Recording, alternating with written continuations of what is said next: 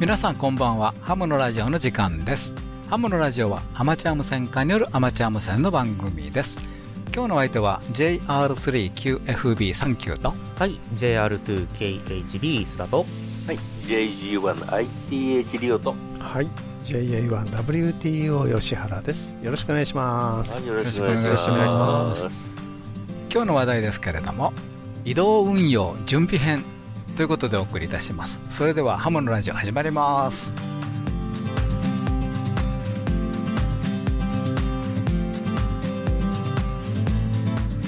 この番組はきっと人生はもっと楽しい無線従事者免許のアドバイザー QCQ 企画の提供でお送りします。はい、えー、最近のね、えー、DX 情報といえばブーベ島というのがね結構、上位にランクしてると思いますけれどもね。はい。はい。えっ、とまあこの収録がねあの放送の日よりもだいぶ前だいぶ前だ1週間ぐらい前にやったんですけど。2月6日時点ですね。そうですね。は、はい。いえっ、と上陸をされたと。いや一回上陸したんですよ。一回上陸したんかはい。で写真も送ってこられまして、うん。えー写えー写真っていうかカメラマン1人と、はい。えーオペレーター3人が上がったんですよ、はい。で上がって設営を少し開始したんですが、はい。えーちょっと大変になって慌てて必死になって、えー船に戻ってきたと、で、えー相当危なかったらしいという情報が入ってまして、うん。で今は船で待機しててこの収録日今日6日ですが、えー月曜日。で火曜日ぐらいに再度アタックをかけようかというふうな情報になってますね、ちょっと1週間まるっと遅れてるような感じなんですかね。そんな感じです状ね況がちょっと1週間止まったという感じですね、でちょっと計画のえー練り直しというのをややられてまして、ね。えーちょっと規模的にですね、えー全部持っていくのをやめて、えー一部だけ持っていって運用することになるかもしれないと、で期間についても、えー当初の予定通りに23週間というのはちょっと難しいかなとうん。いうふうなことで、まあ今、作戦会議をやってる最中となるほど。いうことのようですね。まあやはり気候が大変なところは大変ですからね。そうですね。南南半球の海のど真ん中ですからね。そうそうそうそう、まあ、安全第一なんでね、はい。そうですね、はい、もう無理せずに頑張ってくださいとしか言いようがない。そうですね。はいね、なんか風が60ノットあったって書いてましたよね。そうそうですよね。あー60ノットということは60ノットって今計算したんですけど30メーター毎秒だそうです1.8からうん、そうですね、すごいですよね。で気温が気温でしょ、は体感温度とすごいですからいすごいね、ですね。はい、はい。まあ、とにかくあのご安全にね、えーはい。運用されていただきたいなというのがはい、切なる思いですね。それから逆に、まあ、我々呼ぶ方からしても、やっぱりマナーをちゃんと守ったはい、はい QS を、しっかり守ってやりましょう、そうですね。はい、それとですね、あの偽物が運用する可能性もあるんで。いやなんかあのディレクター、なんか偽物もうすでに聞いたとかいう話が。聞いてはいないんですけど、はい。PSK レポーターであ入れてみ PSK レるとポーターか。もうレポートがいっぱい上がってるんですね。まだやってないよ。まだ出てないよということなんですけど。なんか80メーターにいたり10メーターにいたりとかいろいろ聞そうなんでよ、きますすよね。そうなんですよ、ですからあのやっぱり情報はたあの確実に、えーはい。で特にあのブーベの方ねちゃんとホームページも持ってらっしゃるし、それから各地であのパイロット局もねああの待機されてるんで、情報は結構あのブーベの関係の方々からは発信されてると思いますんでね、はい、え変な情報に惑わされないように。そうですね、はい、ということで、パイレーツに気をつけながら頑張りましょう、はい。という感じですね。いうことですね。はい、ありがとうございます。はい、ということで今日の話題は移動運用準備編ということでね、えー最後までお付き合いください。無線従事者免許のアドバイザー QCQ 企画では一山二山一陸徳を国家試験で目指す方に向けた通信教育講座を行っています。効率よく学習できる教材定期的な模擬試験とピンポイントな解説で受験生の皆様を強力にバックアップします。一山二山一陸徳の国家試験を受験される方 QCQ 企画の通信教育講座で合格を目指しませんか？詳しくはウェブで QCQ で検索。はい、えー今日のお題ですけれども、お移動運用準備編ということでね、はい、えーっと、ハムのラジオでね、そういえば移動運用を取り上げたことってあんまりなかったはい。全然なかった？ソタポタという話題にはい。はしましたけど、そうですね。はい、自分たちが移動するというお話はしたことなかったですね。そうですね。はい。はい。はい。ということで、移動運用準備編ということでね、お送りいたします。えっ、と、ハモのラジオなんですけども、お今年で10周年。うんということなので、ポタのね、えーお話、この放送でもさせていただいていてるいただいてるんですけども、えーポタペティションデーを考えようかなと 計画しております。はい。えー時期はね、まあ、暖か暖かくなってからかなということでね、行きたいなということでね。えーということでね、ハムのラジオではね、ハムのラジオ流に移動運用を、運用移動運用をね、計画したいと思っております。はい。えーっと、まず移動運用ということでね、まあ、準備編ということで、えーまず考えないといけないのは、あの、まあ、設備とかもあるんですけどもね、じゃあまずあの、周波数とかね、モードを何にしようかなと。まあこれ結構、リグとかアンテナとかそうですよね。聞いてきますしね、まあ、そういう中でもやっぱりハモのラジオとしてやっぱりね HF を選択したいかなと、そうですようん ね。はいえーあわよくば海外曲と急走したいなと。うん。はい。でポタを歌うんだったら、うん。それを両方ができるようにしとかないと、うん。ポタ運用じゃないかなというのがそうですね、私個人的には思ってます。うん。まあね、やっぱかあの広く、はい。世界中を相手にするべきですよね。そうですね。ですよね。はい。あのコンディションが今どんどん上がってきてるのですよ、QR あの移動運用なので、まあ、うん。たくさん出力出せないにしても、ハイバンドで結構期待ができるそうそうそう。だから14メガとかも出れればねうん14、21、28と、まあ、結え構そうですね。あのワークも含めてねうん楽しめますんでね、うんはい、うんワクワクもうすでにワクワクとうんワワークだけに。はい、えーということで、じゃあ次は、モードを何にしようかということですね。うんはい。まあ、あの CWSSB から FT8。まあ、この3つが今大きいかな。まあ、RT8 とかね、まあ、他いろいろとありますけど、まあ、HF 考えると、そうですね。あ CWSSB、の FT8。で設備を小さくする意味ではうん CW とか SSB かとかになっちゃうんだと思うんですけどうね。ん FT8 はやっぱりパソコンいりますからね、どうしても。ただ、ログ取るでしょ、うん。そうログログにパソコン持っていくじゃないですか、あ結局そういうことになるわけね。結局パソコンはいるんじゃないですか、ううんん。うんで今の CW も、えーパソコンで打つじゃないですか、は結 確かに。局いいりますよ、い。いりますねということはやっぱりコンピューターは必須ということですね。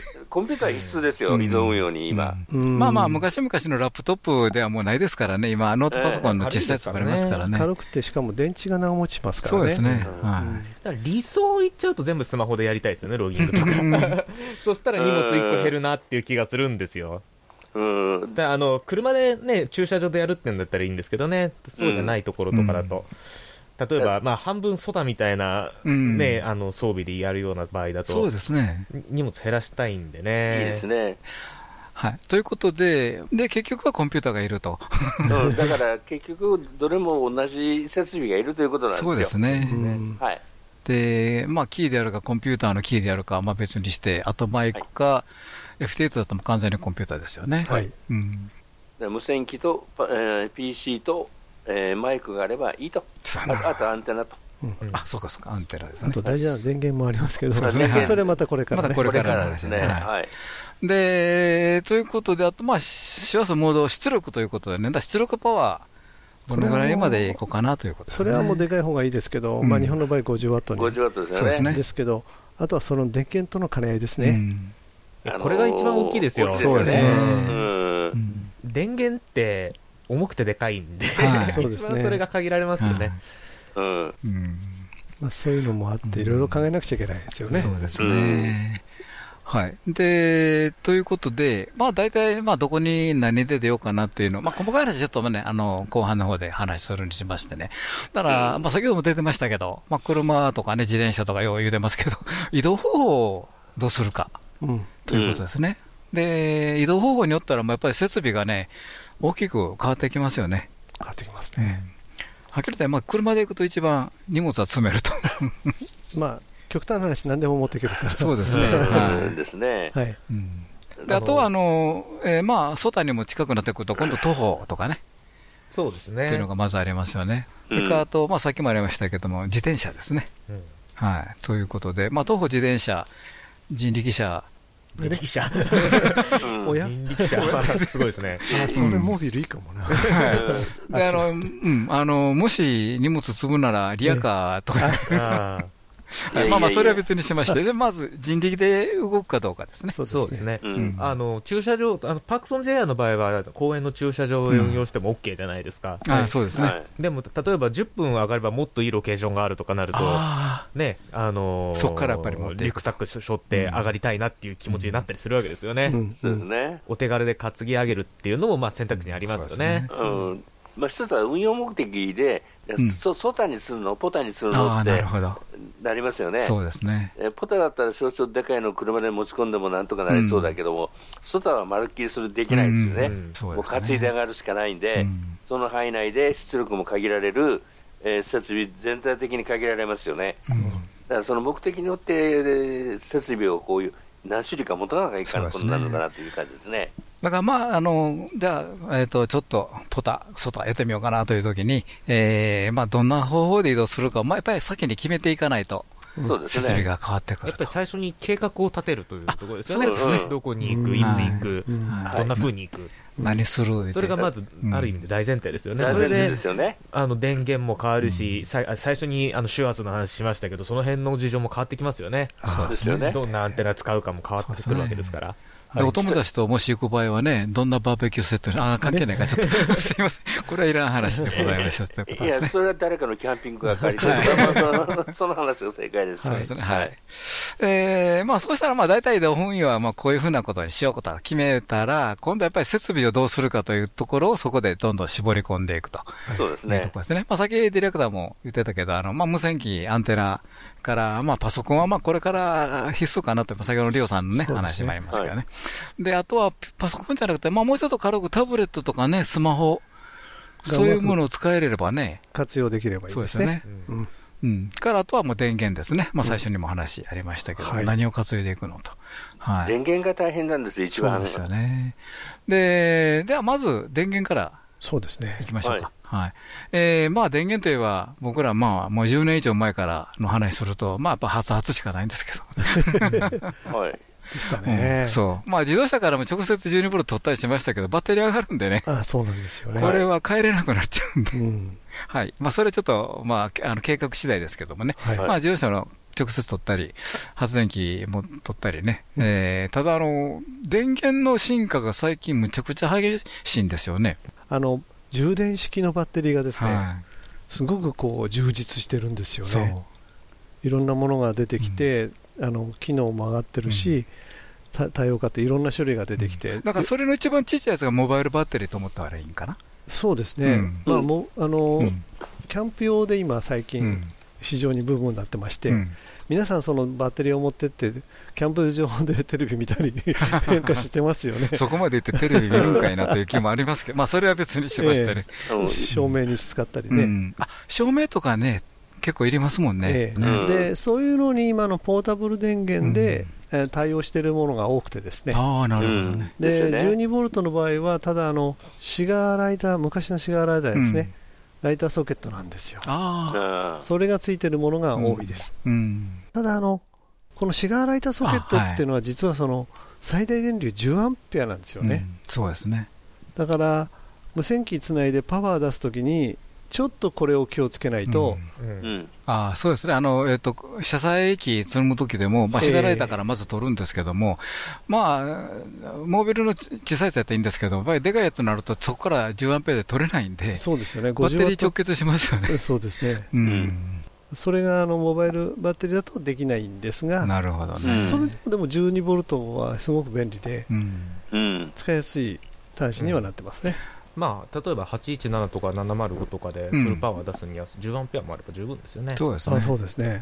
だからまあ、何ワット出すかにも結局よるんでしょうけど、そうですね。結局最後はそこに戻ってくるような気がしますけどね。うん。だから普通のあのモービル機の50ワットキーですね、はい。これでやっぱり10ワットはちょっとつ辛い、あ10アンペア辛いんかな、あのフルパワーでいくと辛いので、あうん。20ワットとか30ワットぐらいに絞るとなんとかギリギリ入るかなという感じです。まあ、あと、シガーソケット気にするぐらいだったら、普通の素のバッテリーを買ってくるってのもあるんでしょうけどね。うん。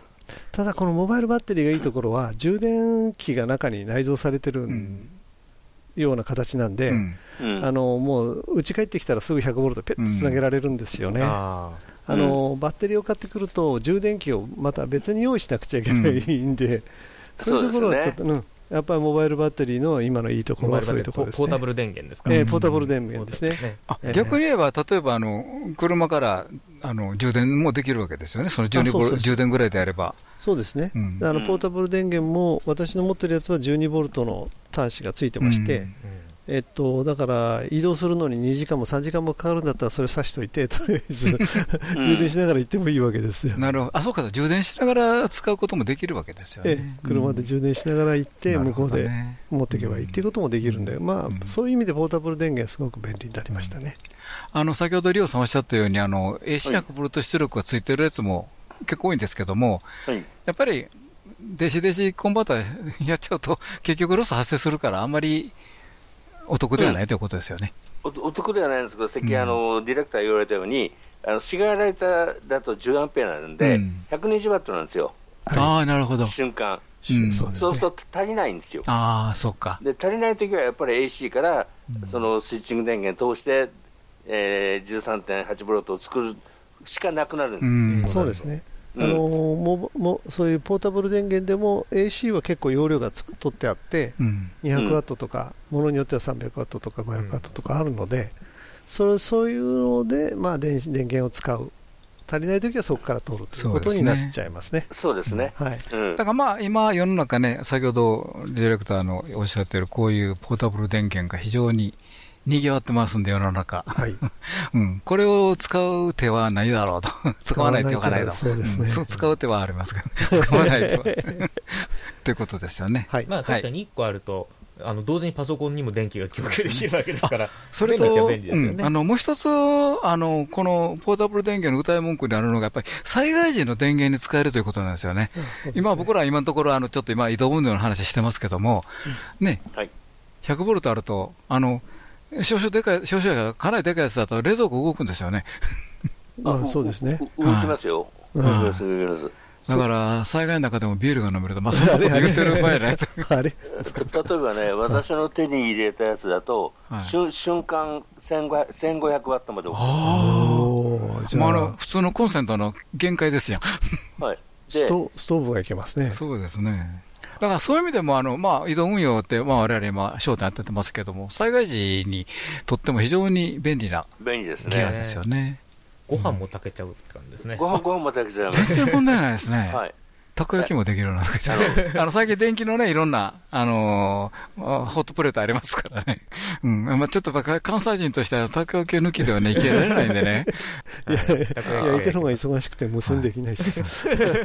左手で FPA と右手でたこ焼き。なるほど、なるほど、JT 録音の時やったらできるんですけどね。ああ、15秒置きだとしんどいですから。はいはい、あそれからあのもう一つ、ディレクターがね、一つ注目しているものがあるそうなんで、これ、はい。P、PD っていうのがよく分かってないんですけど。USB-C のちょっと進化型で、はい。USB パワーデリバリーという企画がありまして、あうん。USB で電源を供給するための企画が最近、一般化というか、はい。普及し始めてるんですね。はい。あ PD ってよく聞きますよね、あのええっと、AC コンセントの電源でも PD 対応とかありますよね、あのええ USB-C の出力ですけど、はい。そうです、そうです。うん。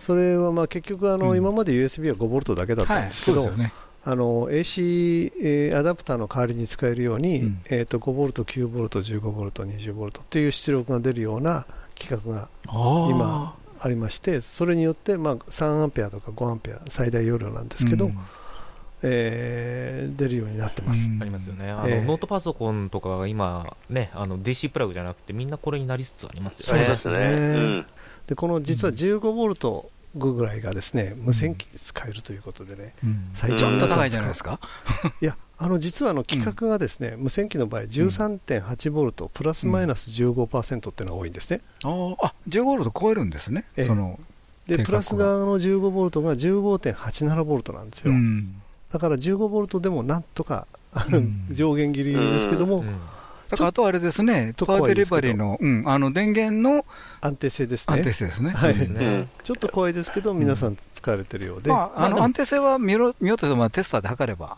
ええ。わかりますからね。わかります。あの、クリティカルなところは大体レギュレーターで落としてますからね。そうですね。よね、あの、ファイナルぐらいですから。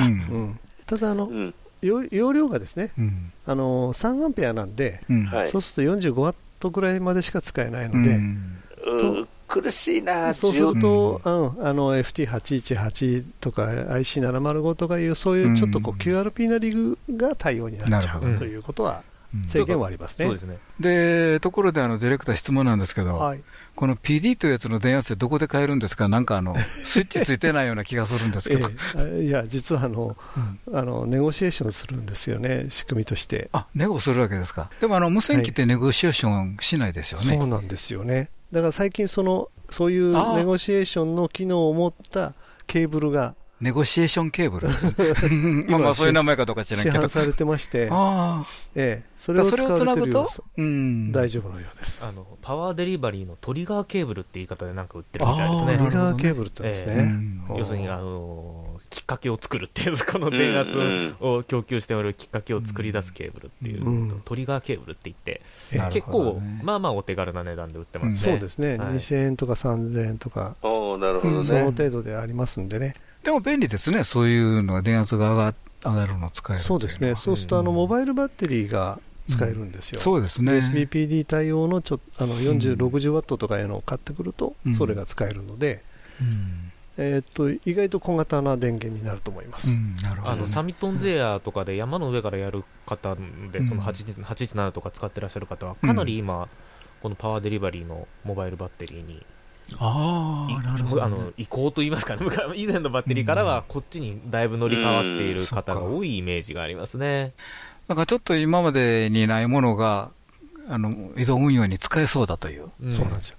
だから今、電源が大きく進化しているので、これは絶対移動運用に使わなくちゃね、という感じです、せっかくあるものをね、使わない手はないんで、はい、アマチュア精神にはい、ね、ポータブル電源にしろ、パワーデリバリーのモバイルバッテリーにしろそうですけど、リチウムイオン電池が偉大だよねって話ですよね。うん、そうでしたね。ね軽くなりましたよね。うん、そうでしたね。はい。うん、はい。名前松沢総八です、えー、コールサインは JF1AJ、えー、東京出身です東京で APRS をメインでやってますハムのラジオそれではここで、無線従事者免許のアドバイザー QCQ 企画から耳寄りな情報をお知らせします。まずは第1級陸上特殊無線技師通信教育講座です。QCQ 企画の通信教育講座では、独自に編集した法規と無線工学、それぞれのテキストと問題集をはじめ、様々なサポートで国家試験合格を目指す受験生の皆様のご学習をお助けします。まず、問題集を一通り学習できたら、本番さながらの試験問題を体験できる模擬試験問題に挑戦です。模擬試験問題は約2週間に一度のペースで計5回にわたってお送りいたしますので、お忙しい方でも計画的に学習を進められますね。わからない問題があってもご安心ください。インターネットの受験生専用サイトには質問フォームがあり、いつでも何度でも質問することができます。専任の講師が皆様からの質問を一つ一つ丁寧にお答えしますので、ぐっと理解が深まります。無線工学重要公式集や試験に出やすい電波法令集なども掲載しておりますので、ぜひご学習にお役立てください。第1級陸上特殊無線技師通信教育講座は、現在6月期の受講生を募集中です。お申し込みは3月末まで QCQ 企画の通信教育講座で上級資格を目指しましょう。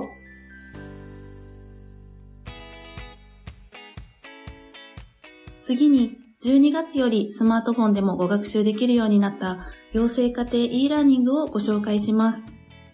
講習会会場が遠い、講習会日程が休みの日と合わない、などお困りの方はいませんか？養成家庭 e ラーニングはインターネット環境とパソコンやタブレット、スマートフォンがあればいつでもどこでも学習することができます。講師の講義動画と確認テストで全く知識のない方でも理解が深まりますし、講義動画は繰り返し何度でも視聴することができるので復習も楽々。わからないところは質問フォームからご質問ください。講師が丁寧に回答させていただきます。最後の修了試験はお近くのテストセンターで受けることができます。テストセンターは全国に300カ所以上。パソコンやタブレット、スマートフォンでの学習が終わって、最短3日後にはテストセンターで修了試験の受験ができるようになるので、学習スタートから試験までサクサク進めます。養成家庭 e ラーニングは第4級アマチュア無線技師、第2級、第3級陸上特殊無線技師を実施中です。春には第3級アマチュア無線技師 e ラーニングも開講予定。養成課程には講習会もございます。養成課程講習会は第3級、第4級アマチュア無線技師と第2級、第3級陸上特殊無線技師を各地で実施中。ホームページには新しい日程も続々更新していますので、ぜひご覧ください。QCQ で検索。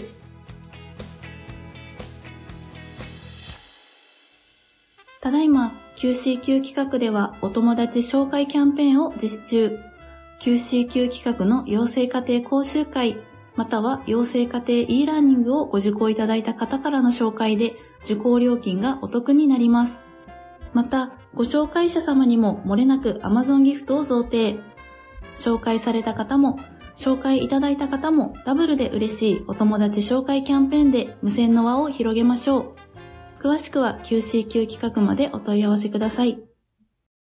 QCQ 企画は無線従事者資格の取得を目指す皆様を様々な形でサポートいたします。お電話でのお問い合わせは東京03-6825-4949東京03-6825-4949まで平日10時から17時の間で受け付けております。以上、きっと人生はもっと楽しい QCQ 企画からのお知らせでした。83.7 Radio Narita はい、ということで、えー、引き続き移動運用準備編ということでね、お送りいたします。はい。えー、っと、前半結構電源で盛り上がっちゃいましたんで、はい。結構であの、時間取っちゃいましたんですけどね。えっと、じゃあ、あの、電源はまあやっぱりね、絶対必要なんで、これはもうきっちりと取らないと、パワー出ないんではい、はい、えー、ということで、まあ、やりあのね、お話しましたけど、まあ、その他必要なものを見ていきたいと思います。えっと、無線機アンテナ PC、その他アクセサリーという順番でね、ちょっと頑張ってみようかなと。はい、でままず無線機、うん、何持っていこうかなということでね、まあ、一応あの HF でできれば海外もやりたいということで、はい、えー、まあ、ポータブル機といえば 5W の、5W か 10W ぐらいのやつから、モービル機なら 50W。そうですね。ね、とかもありますよね。うん、軽くてコンパクトで、はい、そうですね。オールインワンのやつがいいんですけど、ね、まあ、なかなか種類少ないですよね。ねうん。それとあとのバッテリー内蔵のものいいんですけども、内蔵バッテリーだけではちょっとパワーがちょっと少ない目というのがありますよね。あのほとんどのものはフルパワーにはならないような設計になってますね。だからそういう意味でやっぱり外部電源をなんとか考えたいなということになってくるわけですね。あの車で移動するんだったら、うん、50ワット機ありですよねと。ありですね。うん。でちなみにうちは IC の7300で移動しようと思ってまして。うん、いいですね。えー、そうすると50ワット出るよねと。はい。うん、完璧ですよね。じゃあ、ポター楽しめるかなという感じですね。ですね。また、あの、HF オールバンドを含めたね、あのー、車載機で50ワットのやつありますからね、各社。ええ。ただ今、あんまり小さい無線機が種類、これもないですね、IC7300 とか FT991 とか、857、891。あ、891ありますね。あとは最近の710も割と小さめでしょうかね、うん、でできれば、うん、アンテナチューナーついてるのはありがたいんですよね。あそうですね。か。そういう意味では7300完璧ですね。完璧ですね。そうなんですよね、うん、そういう意味じゃアンテナがね、ちょっとどこまで調整できるかに、後の話も出てきますけど、そ、ねうん、そこでやっぱりチューナーないとしんどいかなというところもあるのかなと、うん、想定してるんですけどね。うん。でも確かにあのアンテナチューナー内蔵されてるのはあんまりないですね。そうですね。ないんですよ。外付けになっちゃいますよね、今ね。うん、荷物の個数は減らしたいんですよね。そうですね。個数減らすと忘れ物も減りますからね。そうなんです、そうなんですよ。パソコンとか持っていくと、パソコンと無線機つなぐケーブルとかね。そう。あと、チューナー持ってくってなると、チューナーと無線機つなぐ同軸とか。そうそうチューナーの電源、オートチューナーだったらオートチューナーの電源ケーブルとかね。それから移動するときはあの簡略化した設備がいいですよ。そうですね。うん、えー、部品点数とか機材点数が少ない方が望ましいですよね。はい。から次はアンテナかな。そうですね。うん、何持っていこうかって、これ悩みますよね。はい。やっぱり理想はね、うん、フルサイズ貼りたいですけど、そうですね。移動先によりますからね。で、実はですね、えー、このポタ移動用に、はい、えー、ロッドアンテナを使った V ダイポールを手に入れました。はい。ロッドアンテナ2つを。はい。片側5メーター。はい。5メーターもあるんですね。はい。で、14メガに出られると。ああ、5メーターあればそうですね。で、縮めると50メガに出られると。はい。したがって14から50まではロッドアンテナなんで、ええ、長ささえ変えれば全全バンド出られると、こういうことになるんですよ。ああ。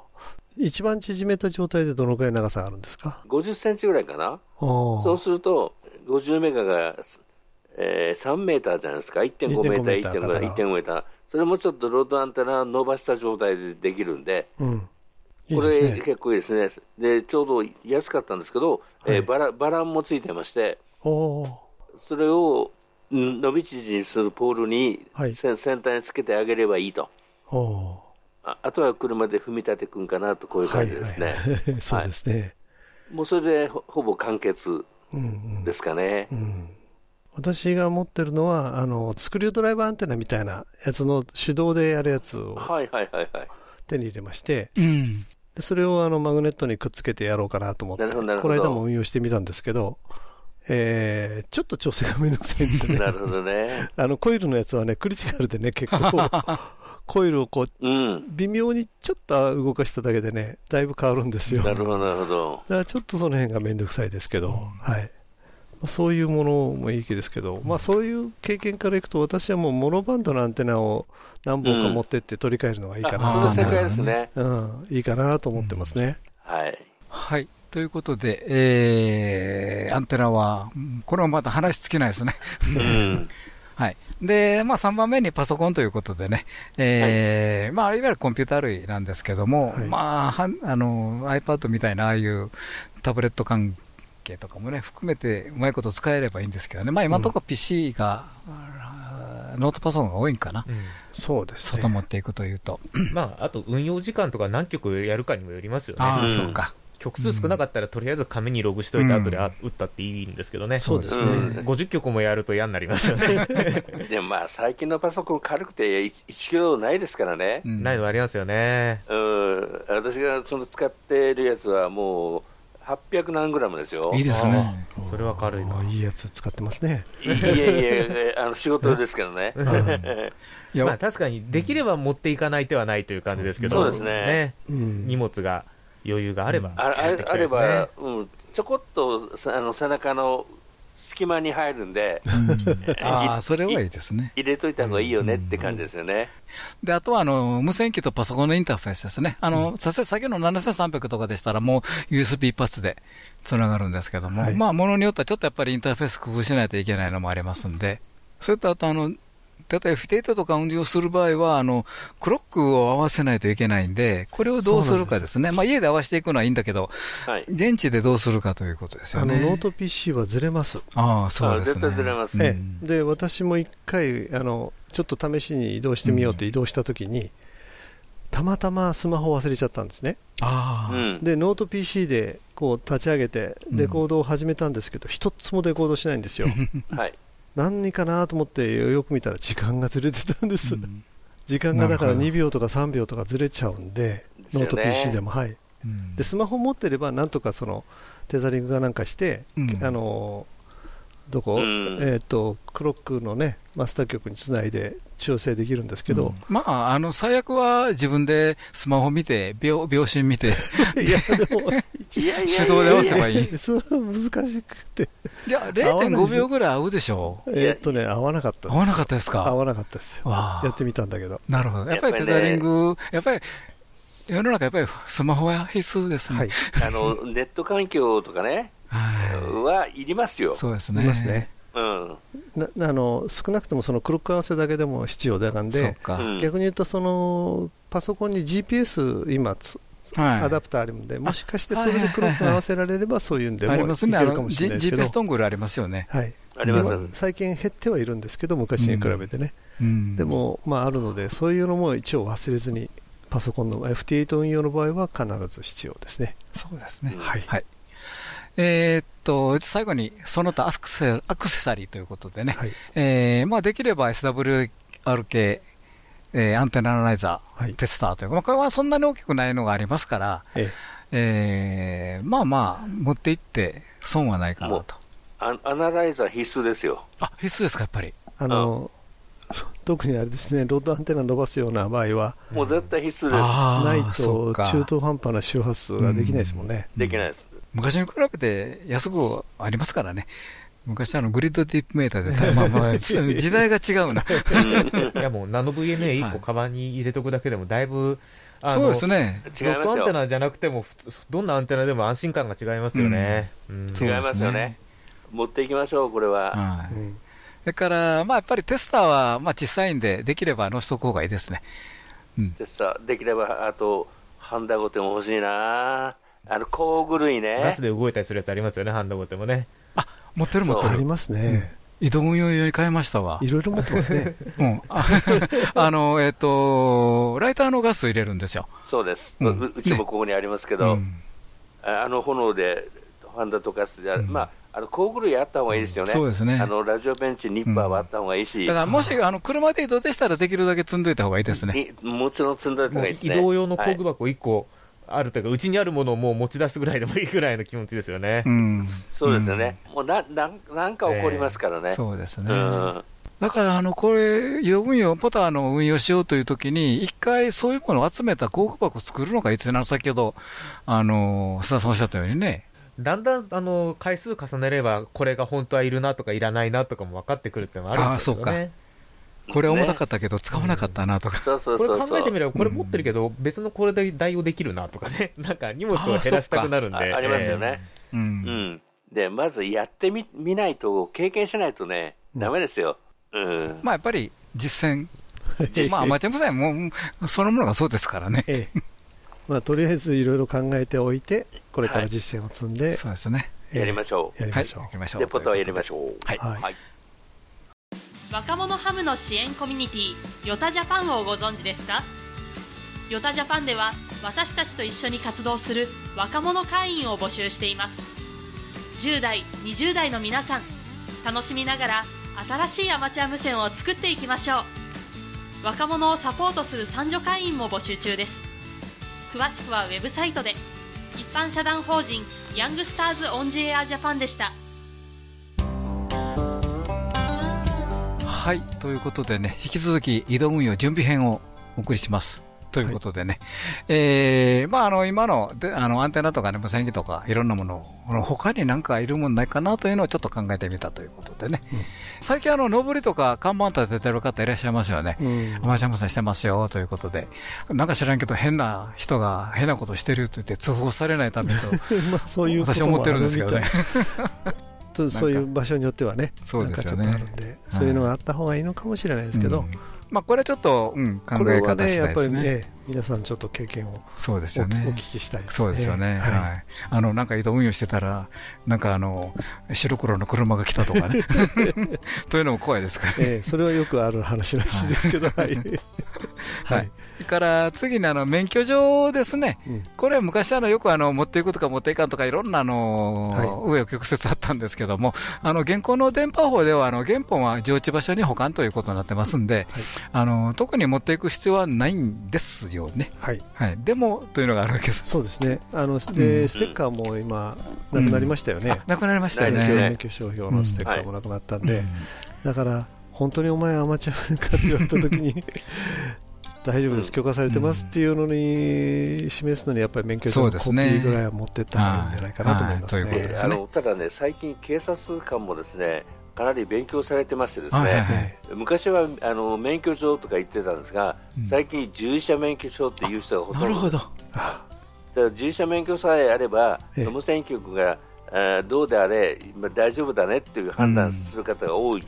なるほどね。で、ああんまり私の場合、車にも一応あの、えー、免許証のコピーはもう積んでますが、はい。はい、えー、以前はそれを見せた方が良かった時期もありましたが、最近は聞き方がだいぶ変わってきてます。うん、うん、昔は免許証、今は免許証、従事者免許証ありませんか？って言われますよね。はい、これは必ず携帯してこれはこれは必須なんで、ね、持ってるはずですよね、はずですね、はい、はずだから持ってないやつは違法局って言われてもしょうがないですね、しょうがないですね。はい、はい、えからあと移動局の免許の話なんですけれども、うん、あのまあ先ほどのリオさんのねコピーを持参したが、いや、これは固定局のやったらごめんっていうのがないように、いやそれはまあちょっと考え方別ですけどもね。はいはいはい、あのほとんどの方はね、多分移動局の免許をお持ちだと思うんですけれども、あのその移動局免許のね、周波数出力とかね、からモードですね、それちょっとあの見直しておく方がいいと思います。はい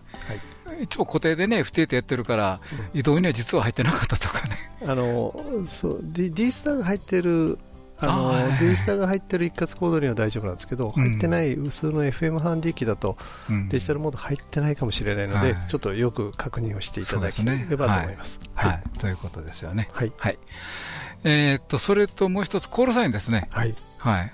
え、なんでコールサインとええ、これなんかディレクターのこれ、そうなんですよお話なんですけど、私、あの北海道で開局したので、北海道のコールサインを移動局にしてあるんですね。うん、はい。で関東地方のコールサインが固定の、なってるんですけど、違うんですね、だからコールサインが。あひょっとして、ディレクター移動したら、J8 ですか ?JH8 なんですけど。JH8 ですか？ええ。8のコールサインで移動しなきゃいけないんですけど、普段使ってるのは J1 なんで、ここを間違えないように気をつけていただかないと、ついつい移動先で J1 って言っちゃうとまずいので。はい。はい。で、まあ普段とにかく使わないコールサインとね、間違えると。そういうことで気をつけましょう。うね、はい。はい。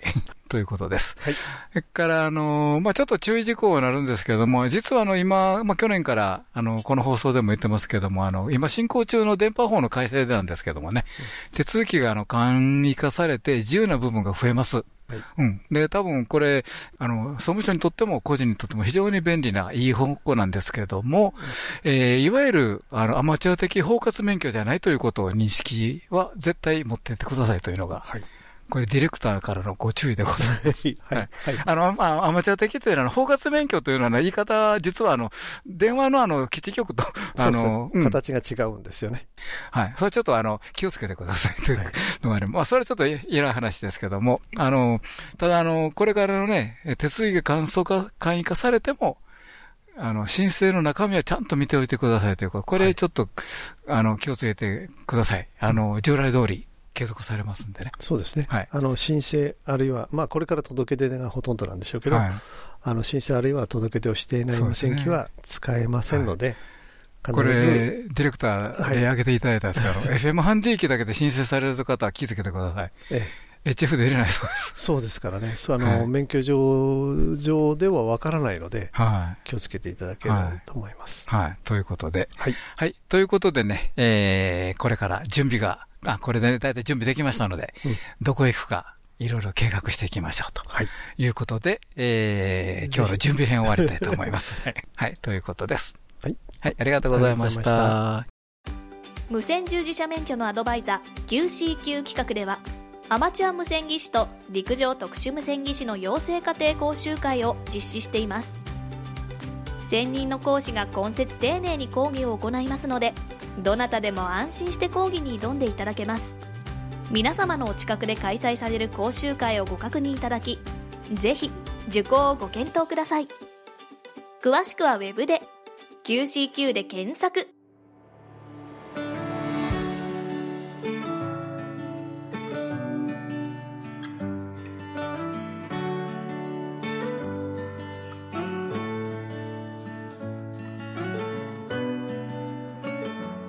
はい。ということでね、今日の番組いかがでございましたでしょうか？はい。はい。えー、今日はまあ、どっちかというとポタソタ運用をこれから何個かしたいなと。から、特にポタの、えー、刃物ラジオポタデを いつやるか。いつやるか。これから計画しますんで。そうですね。ええ、とにかく同じ日に、えー、方々に移動して電波を出すと、はい、いうことにしましょう。はい。はい。まあ、これからね、みんなで計画したいと思いますし、うん、から、あのー、リスナーの方のね、いろんなご提案とかね、えー、今、いろんな話しましたけど、いや、これ忘れてるよとかね、いや、そんないらんやろとかね、はい、まあ、いろんなご意見、あると思います。でね、はい、ぜひ、あのー、メールで、えー、ハムのラジオ宛てにお手紙、おお便りいただきたいと思います。よろしくお願いいたします。ます。はい。ハムのラジオでは皆様からのお便りを募集しております。どうぞ気軽にお便りをお送りください。どんな内容でも大歓迎です。ご意見、ご感想、お叱り、雑談、無線以外の話題でもお寄せください。お便りの先はメールの場合、 ham アットマーク hamsradio.net、ham アットマーク hamsradio.net こちらの方に、お送りください。えー、またあのホームページにね、えー、っとメールフォームもありますので、そちらからもお送りいただきますのでご活用ください。はい、皆さんどうもありがとうございました。今日のお相手は JR3QFB39 と、はい、JR2KHB スタと、はい、JG1ITH リオと、はい、JA1WTO 吉原でした。また来週お会いしましょう。73さよなら。この番組はきっと人生はもっと楽しい無線乗自社免許のアドバイザー QCQ 企画の提供でお送りしました。